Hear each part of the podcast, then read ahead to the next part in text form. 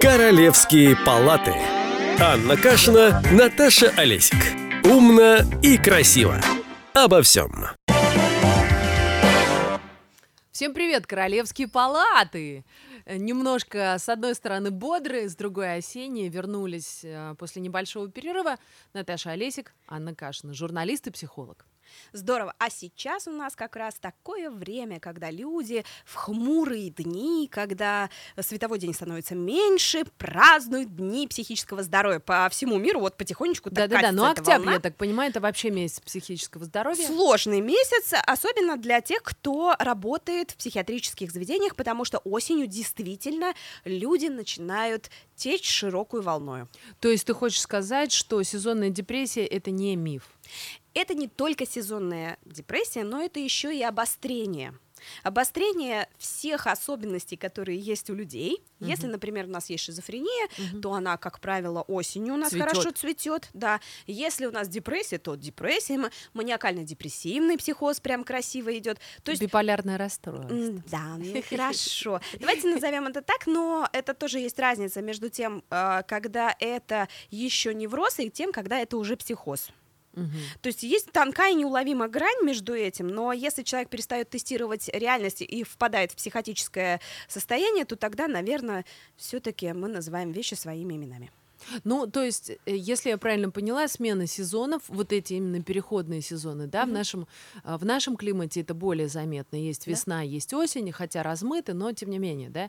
Наверное, в южном где-то полушарии или там, где тепло, где-то на экваторе, это не так заметно. Или все-таки все люди на Земле подвержены расстройству? Не смотрела, не могу сказать, есть ли разница в тропических странах, Да. но там не так чувствуется остро переход Мгм. от одного периода к другому, а осень, прекрасная пора чьи очарования, всегда у нас связана все-таки с процессом умирания, изменения. Вот уменьшается световой день, листочки упали, и мы начинаем это все немножечко прикладывать к себе. Грустить. Я люблю грустить. Ну, то есть есть люди, которые будто ждут какого-то момента для того, чтобы... Ну, вот теперь у меня основания есть для того, чтобы замотаться в плед и сказать, «А, у меня депрессия. В общем-то, я э, к чему это хотела сказать, что колебаниям настроения, в принципе, все люди в это время подвержены, но просто, очевидно, те, у кого уже есть какой-то диагноз или склонность к расстройствам, они начинают себя больше проявлять. Так точно. В полнолуние и в смену сезонов особенно ярко. Скажи мне, пожалуйста, вот я про мифы сейчас с тобой буду говорить и про стигматирование этой темы, да, что вот прям вот все. скажи мне, есть ли статистика какая-то, знаешь ли ты эту статистику о том, что чаще всего психическим расстройствам подвержены творческие люди? Ну, Вообще-то я бы не сказала, что здесь существует корреляция. Мгм. Я бы сказала так, что э, смотрите, как вообще дела происходили. То есть, как таковые нефрозы и их изучение почему-то началось в XIX веке, да? Фрейд, в общем, ну, со всем открыл этим- калитку. Абсолютно. Он открыл Он такой калитку. Приоткрыл, а вос- потом же закрыть не смог. Там как понеслись неврозы. Да, но это же возникало не только потому, что Фрейд молодец открыл, но и потому, что впервые появилась такая штука, во-первых, как э, грамотность, да, то есть она стала массовой. После того, как Гутенберг изобрел печатный станок, люди вдруг начали учиться, учиться, учиться, и какие-то из них, о боже, выучились. И понимаете, что интересно? Он же исследовал такую венскую среду, это евреи, интеллектуальные люди, Да. которые с утра до вечера не пахали для того, чтобы прокормить э, семерых детей Мгм. они все-таки занимались интеллектуальным трудом. Как ты сейчас интересно говоришь, прям вопрос готовится упасть. Да, туда. держи его, держи Да-да, себе. так. вот, это значит, что как только у нас появляется какой-то люфт времени, поразмышлять на тему своей жизни, пустое пространство заполняется внутренним содержимым. Реальности не существует, мы его заполняем тем, что есть. Крестьянин, который в 6 проснулся, в 10 лег, не думает ни о чем. Все, что он думает, это о том, что неплохо бы поесть и хорошо бы поспать, и здорово, если ничего не болит. Он очень прост в своих как бы каких-то вещах. И более того, к Фрейду приезжали один раз два американца. Это были американские хорошие ковбои, фермеры, которые выращивали Реднеки. огромные... Да, они говорят, мы хотим освоить Я-я-я. психоанализ. Зачем? к ним и так, и сяк, понимаете, а про маму, да вот она, мама с нами живет тут на ферме, доит, любит, э, семерых детей подняла. О, они к папе, да, ну как у вас там с отцом, а вот отец вот там, вот у него соседняя ферма, буки там, ну, в общем, все то же самое. В общем, Фрейд так почесал репу, я так понимаю, и сказал, дорогие люди, вам не надо. Психоанализ вам не надо. Слушай, ты меня, конечно, прости, я все-таки задам этот вопрос. Да. То есть, а, из того, что ты рассказала, следует, что чем больше у тебя ленивая жопа свободного времени, тем больше хренью ты забиваешь свой мозг. Вопрос только в том, хрень ли это. Почему? Потому что мозг — это такая штуковина, которая бесконечно производит мысли. Да, и мы Лучше не скажешь. да, мы их трактуем. У нас есть, ну, такая вот неокортекс, который трактует то, что воспроизводит мозг. Как только он отключается, вот этот неокортекс, мы засыпаем, да, что нам снится? Вообще хрень. И мы так смотрим на эту хрень и говорим, о боже, какая хрень мне снилась. А когда это происходит в реальности, у нас скачут мысли, как обезьянки, и новые и новые какие-то проекции появляются, мы пытаемся это истолковать. А толкуем мы чем? Теми программами, которые записали, собственно говоря, в свой мозг которые нам помогали создать наши родители, наша культурная среда. И если среда тебе говорит там, чтобы быть успешным, у тебя должен быть и миллион, и Инстаграм в 500 тысяч подписчиков, Хорошо бы. да, тогда ты будешь умирать для того, чтобы идти к этой цели. Но этой цели на самом деле нету, потому что если бы ты был бы мальчиком в Тибете, где-нибудь таким, м, и рос бы около монастыря, все, чего бы ты хотел, это достичь нирваны. Ну, Ничего это- другого ты бы не хотел. Ты бы живешь в другой социокультурности. Тебя волнуют другие вопросы, у тебя другие вещи. И поэтому тибетские доктора часто говорят, о боже, чем вы таким странным болеете? У нас таким не болеют. Потому что они медитируют. У нас другая среда.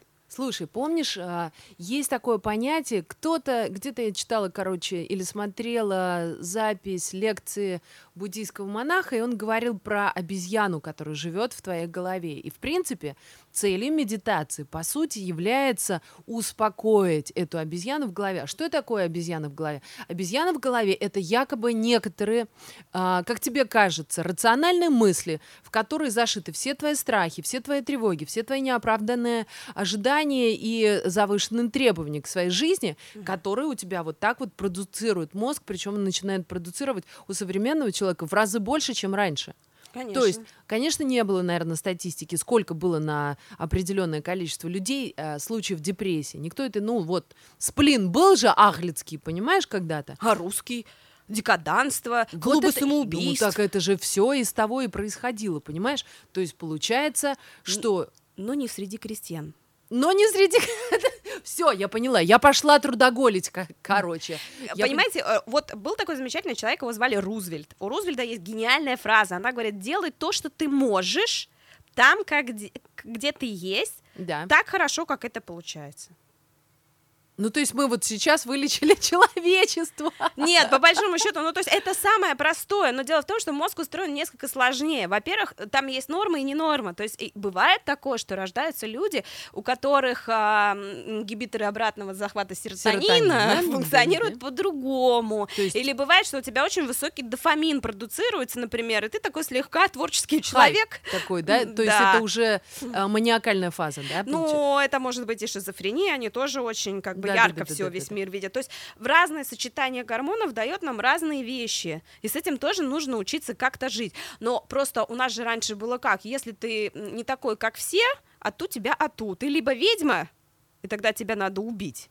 Либо ты абсолютно больной, тогда давай мы тебя затравим, да, свяжем, залечим электрошоками и в крайнем случае вырежем тебе лобные доли. Тоже Э, очень Конечно, неплохо. ну, а раньше-то все- всех сразу в психушку, если сослали тебя в психушку, да, или направили к психиатру, все, считай, ты уже инвалид. Ну, то есть... Ну, бы и карательная медицина, да. И общество, и карательная медицина в том числе. То есть это же понятно, что народные мифы-то не на пустом месте рождались всегда, да, Да. относительно этих. Да и сейчас, кстати, если говорить про Латвию, очень страшные вещи, а, рассказы поступают. Как раз, ну, это может быть любое заведение. Это касается не только а, там психдиспансера, как ты понимаешь, это касается и, ну, чуть ли, я не знаю, не- чуть ли не детских, э, боже, а, как они называются-то? Больница, Нет, детский... Поликлиника, Там, где сироты. садик, Как это называется? Детский дом. Вот. детский дом. Ну, то есть там всякие тоже э, истории случаются. Но вы- вот мы с тобой до этого э, говорили о людях в целом здоровых, да, которые Да. подвержены, ну, кто-то в большей, кто-то в меньшей степени, подвержены депрессии, да, или там тревожное расстройство. Опять же, набор гормонов нам диктует э, разные, условно говоря, диагнозы. Но вот сейчас мы подходим к грани, за которой начинается либо все-таки психическое заболевание, либо, ну, я не знаю, расстройство, да, наверное, так вот обтекаемо Ну, да. бо- больше сказать. А, либо человек все-таки здоровый. Где граница это проходит, по твоему мнению? По моему мнению, для того, чтобы ее поставить, должен быть рядом медицинский или клинический психолог, Ага. который проведет ряд тестов и точно установит, оно, скорее всего, есть или, скорее всего, нету. Для этого есть у любого клинического психолога набор инструментов. Мгм. Первый инструмент называется наблюдение. Да. Поэтому часто человека спрашивают, как вас зовут, сколько вам лет, какой сейчас год. А да? сложите, а отнимите. Да, отнимите от 100 по 7 теперь, да? Да, это вообще, наверное, классика. Прекрасно. Очень сразу Это тест на видно. психические заболевания, ты Это хочешь тест на интеллект в том числе, Ага. тест на внимание, да, Мгм. когнитивные тесты, они направлены на это, да, там, посчитай таблицы Шульта, например, Мгм. расскажи мне набор ассоциаций. Есть тесты на определение разных вещей, либо на умственные способности, например, когниции, Да. либо, например, есть клиническое интервью, да, вот Да. прям очень здорово. Берем, открываем учебник Отто Кенберга или э, Нэнси МакВильямс и прям смотрим клиническое интервью, что там спрашивают. А спрашивают в основном о жизни. Потому что Ну как, что, а он что? да. Вот так вот, Вот что ли? примерно так, да. Как вы докатились до жизни такой? То есть какими бы словами вы э, охарактеризовали бы свою жизнь? Ну, типа, Какие у вас проблемы, да, Мгм. что у вас, ну, что вас больше всего тревожит, какие у вас была семья и родители, как вы видите свое будущее, потому что в ответы на эти вопросы люди вкладывают всю свою фантазию, мгм. да, Мгм. и весь свой диагноз. Очень часто этого может быть достаточно для того, чтобы хотя бы предположить, человек как бы уже в норме, он тестирует реальность, или человек уже реальность не тестирует. Ага, ну тогда есть другая история. Ты понимаешь, ну, то есть а, для того, чтобы дойти своими ногами до клинического психолога, это, ох, какой да, нужно большой путь пройти, понимаешь? Но все с чего-то начинается, в принципе, да, и по каким признакам, по каким признакам а, окружающие человека люди могут а, начать думать о том, что у человека что-то не в порядке, да, то есть есть наличие какого-то психического расстройства, и по каким признакам сам человек может у себя, ну, то есть это, конечно, идеальный вариант, когда человек сел и подумал, блин, что-то со мной не то. Че я ору? Я же сейчас ору, и я не могу остановиться, я прям ору, и я удовольствие от этого получаю. Вот такое бывает, знаешь, когда я реву, потому что я реву. Ну, Хочешь какой-то- об этом поговорить? да, да, да, да, да.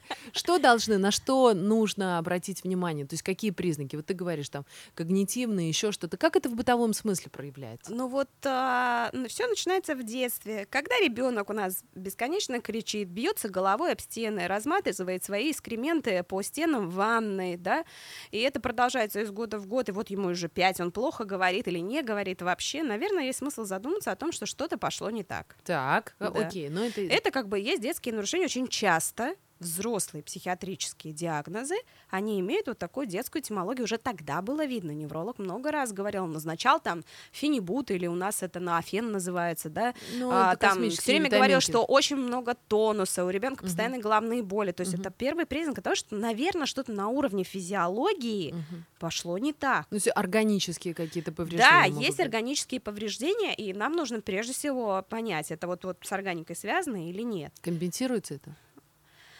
Ну, какими-то С мерами. некоторыми из этих заболеваний, да, можно научиться жить. Есть там аботерапия для детей, которая хотя бы там помогает им обслуживать самих себя, а, здороваться, держать контакт глазами, застегивать пуговицы самостоятельно. То есть, да, есть специальные методы, люди, человечество это придумало. Этих людей уже не выкидывают куда-нибудь в закрытый интернат, с Мгм. ними пытаются жить и научить их чему-то, даже с очень сложными диагнозами.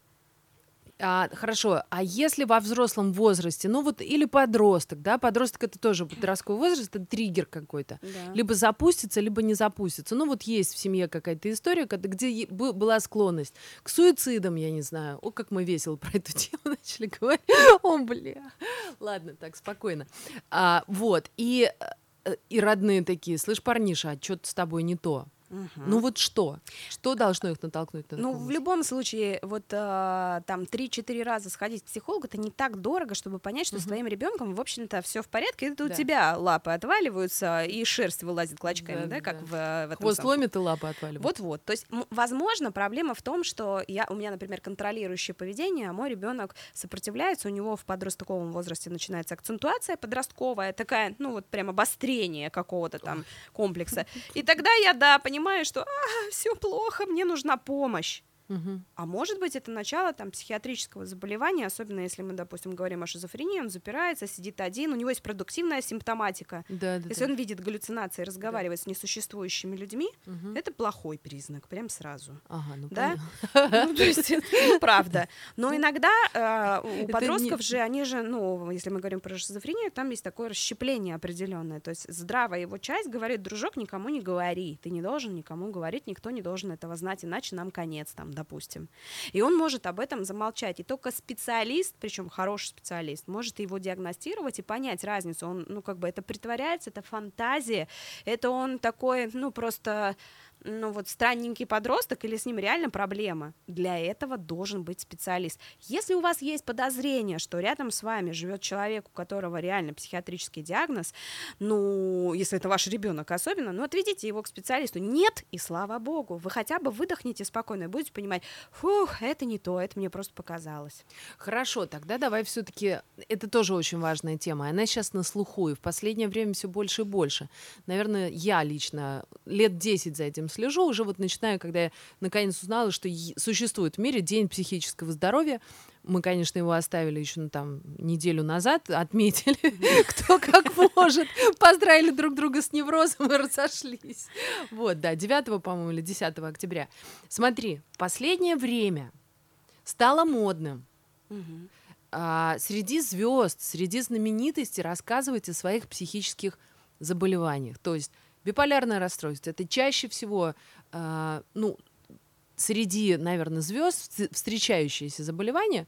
Хотя мы как- Алкоголизм чаще, ча- чаще всего, де- алкоголизм и депрессия, две. Да-да-да, но все равно, если уже копнуть дальше, кто в этом только не исповедовался. По-моему, э, Весь Голливуд. Да-да-да, Шинель Коннор, по-моему, вот совсем недавно она Мгм. что-то об этом говорила, там совершенно жуткая история какая-то. Объясни мне, пожалуйста, а, для чего это делается? Почему мы должны об этом говорить? Смотрите, там, где существует, а, ну, такое пространство замалчивания, там всегда есть поле для невроза, во-первых, а во-вторых, для того, чтобы заполнять его своей фантазией. И поэтому, если мы это не понимаем, нам это кажется страшным, угрожающим, и чуть что, значит, надо сжечь ведьму. Все просто, мы откатываемся опять в средние века. Мгм. Но если мы знаем, вообще с людьми случаются депрессии, это не просто прихоть, не блажь, это заболевание, которое требует лечения, то тогда мы к этому относимся, ну, более снисходительным. Это раз. А во-вторых, если этот человек нам говорит, вообще-то, ты знаешь, у меня бывает э, депрессия, и я в этот момент, меня ничего не может поднять с кровати, и я вот неделю страдаю, пока наконец-то депресса- антидепрессанты не начнут работать. Мгм. И в это время я просто вообще невыносима. Тогда нам становится легче, потому что мы понимаем, это не мы такие ужасные. Это не мы строим такие отношения, это не я ее так мучаю, а это вообще с ней такое случается. Это очень облегчает жизнь окружающих нас людьми, людей.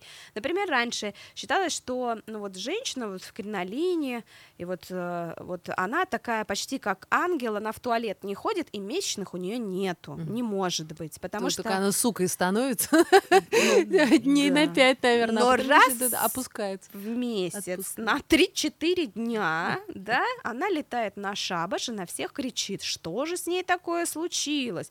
Теперь мы уже знаем, что, например, это ПМС. И даже Или дети знают, ну, то есть уже подростки, да, да, что есть такая проблема, как вот такое состояние. Или у женщины, или у мужчины, а в последнее время очень часто у мужчин а, есть а, проблемы, ну, как бы с таким истерическим компонентом, с сексуальностью и с возможностью ее реализацию, потому что культура нам все еще шепчет, что это очень важная штуковина, а тело шепчет, что Не хочу. пойдем посмотрим сериал. И конфликт между тем, что я смотрю сериал, и тем, что я должен быть мачо, так велик, что люди там на этом месте начинают воспроизводить вот кучу всяких сложных комбинаций, чтобы, так сказать, разрядить свой невроз. Но если мы знаем, что, например, современные дети, ну вот мы возьмем поколение X, которое идет, позже начинают заниматься сексом. Миллион- Говорят, миллениалы. нет. имеешь. Миллениалы уже прошли. Миллениалы это те, которые А, родился еще 83 и дальше. Милля- Миллениалы то же самое. А Мгм. на- девственниками перестают быть лет в 25, в 30. Сейчас миллениалам почти 40, да? То есть это Как люди, родившиеся да? после 80-го года до 2000-го. В 2000-м, во время миллениума, они были в самом соку. Ну, я про 90-е, Да, ну, про тех, есть- кто родился в 90-е, вот попал как раз на э, пик э, стремительного развития технологий. Да. Они да, уже да, да, другие. Да, да. то есть они уже другие. И следующее за ними, следующее поколение, да, Оно совсем прям оно совсем другое. И у них уже будут другие, ну, другая частота ну, как Мгм. бы таких заболеваний и новые, наверное, какие-то фишки, связанные с социопатией, социофобией и так далее и тому подобным, потому что расстояние между людьми немножко увеличилось, да, Мгм. близкого доверительного контакта, глаза Да. в глаза, все меньше и меньше. меньше. Да, да. И поэтому мы получим новую популярную комбинацию. Но если мы про это хотя бы будем говорить, нам не будет казаться, что эти люди, ну вот на 101 километр их надо вывести, там забыть, а вдруг они там сами свою смертью как-то там скончаются. да? Само рассосется. Само рассосется. А что там? Туда же гомосексуалистов, туда же, значит, э, э, детей с э, синдромом Дауна, да, вот туда же. Но, о боже, эти люди живут среди нас. И если звезды, например, говорят, что вообще со мной такое было, или да, у меня родился там ребенок Даун, так случается иногда то тогда нам становится немножечко легче. Мы понимаем, что я такой не один, или у меня знакомый такой не один. То есть это вопрос отзеркаливания, когда ты сам себе возвращаешь право на, ну, Я бы ладно, сказала, на нормальность. Нормализация. Это называется нормализация. Да, Да. такое с людьми бывает, и ничего в этом такого нет, с этим можно жить, Мгм. надо просто знать как. Поэтому для детей, например, м, прекрасная книжка издана называется «Когда моя бабушка сошла с ума». Она говорит о деменции. Потому что круто. это часто, а я думаю, что в дальнейшем все чаще, потому что у нас все больше людей, взрослых, очень взрослых, доживающих до преклонного. доживающих да. до преклонного возраста. И поэтому, да, мы это будем видеть чаще. И нам нужно знать, чего делать, в общем, с этой бабушкой, как ее воспринимать, как при этом самому не сойти с ума, как Ты прям мои ужиться. мысли читаешь. Мне иногда вообще кажется, что ты ясновидящий. Да, да, да. Я думаю, что любой психолог, который много работает с клиентами, он Становится проницательным. становится проницательным. да. Слушай, ну вот э, на самом деле что-то я, я уже сбилась с мысли э, по поводу э, того, что... А, вот, вспомнила. Скажи мне, пожалуйста, ну, мы говорим, э, меняются поколения, меняются болезни, в том числе и психические. И сейчас у меня такое чувство. Ты меня исправь, пожалуйста. Я, я сейчас еще два важных вопроса задам. По поводу... Один не, не очень важно. По поводу того, что сейчас э, в фокусе и что чаще всего наблюдается, то есть какое заболевание. Очень много про аутизм стали говорить, синдром Аспергера, еще что-то, биполярное расстройство, да, то есть бипо- ну, какие-то пограничные состояния или уже за пределами нормы, но тем не менее. Э, чем сейчас болеет общество? Это первый вопрос. Как ты думаешь? Ну вот твои Мгм. наблюдения. Я думаю, что э, первое, что появилось, это то, что перестали отбраковываться дети с заболеваниями. То есть, если раньше, например, а, мы не сохраняли э, детей, которые ну, родились раньше времени, Мгм. или, э, например, ну, врачи мало боролись за жизнь э, плода до трех месяцев, то Мгм. сейчас мы делаем все, чтобы сохранить как бы Мгм. жизнь и возможность ребенка родиться. И поэтому, если это было генетическое нарушение, связанное с работой не- не- невр- нервной системы, то, о Да. да, оно пойдет дальше, потому что этот человек э, вырастет, передаст и, скорее всего, покажет какую-то клиническую картину, либо не покажет. Генетическая предрасположенность или, или полученное заболевание?